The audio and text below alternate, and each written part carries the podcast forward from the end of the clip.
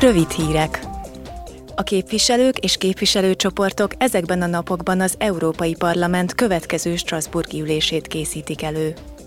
Ezen a plenáris üléséten kerül majd sor a gondolatszabadságért járó Szaharov díj ünnepélyes átadására is, amelyet idén az Ukrajna elnöke, választott vezetői és civil társadalma által képviselt bátor ukrán népnek ítélt a parlament. A képviselők a plenáris ülésen emellett a következő tanácsi csúcs rendjére tűzött témákról, a megújuló energiát hasznosító erőművek létesítését ösztönző szabályokról, valamint az izraeli-palesztin helyzet megoldására tett javaslatokról készülnek egyeztetni. Az ifjúság európai évének záró akkordjaként ma mintegy 700 érdekeltet vár Brüsszelbe a parlament.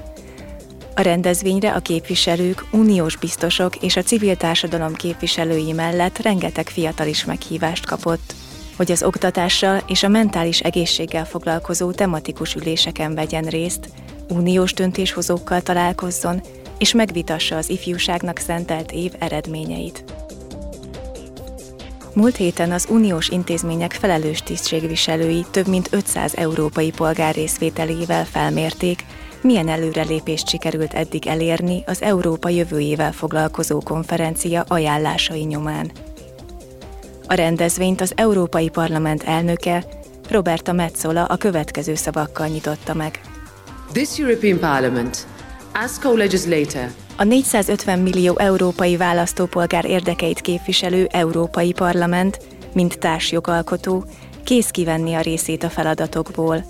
Ha a polgárok javaslatainak tettekre váltásáról van szó, nincs az az igény, amelynek ne lenne helye.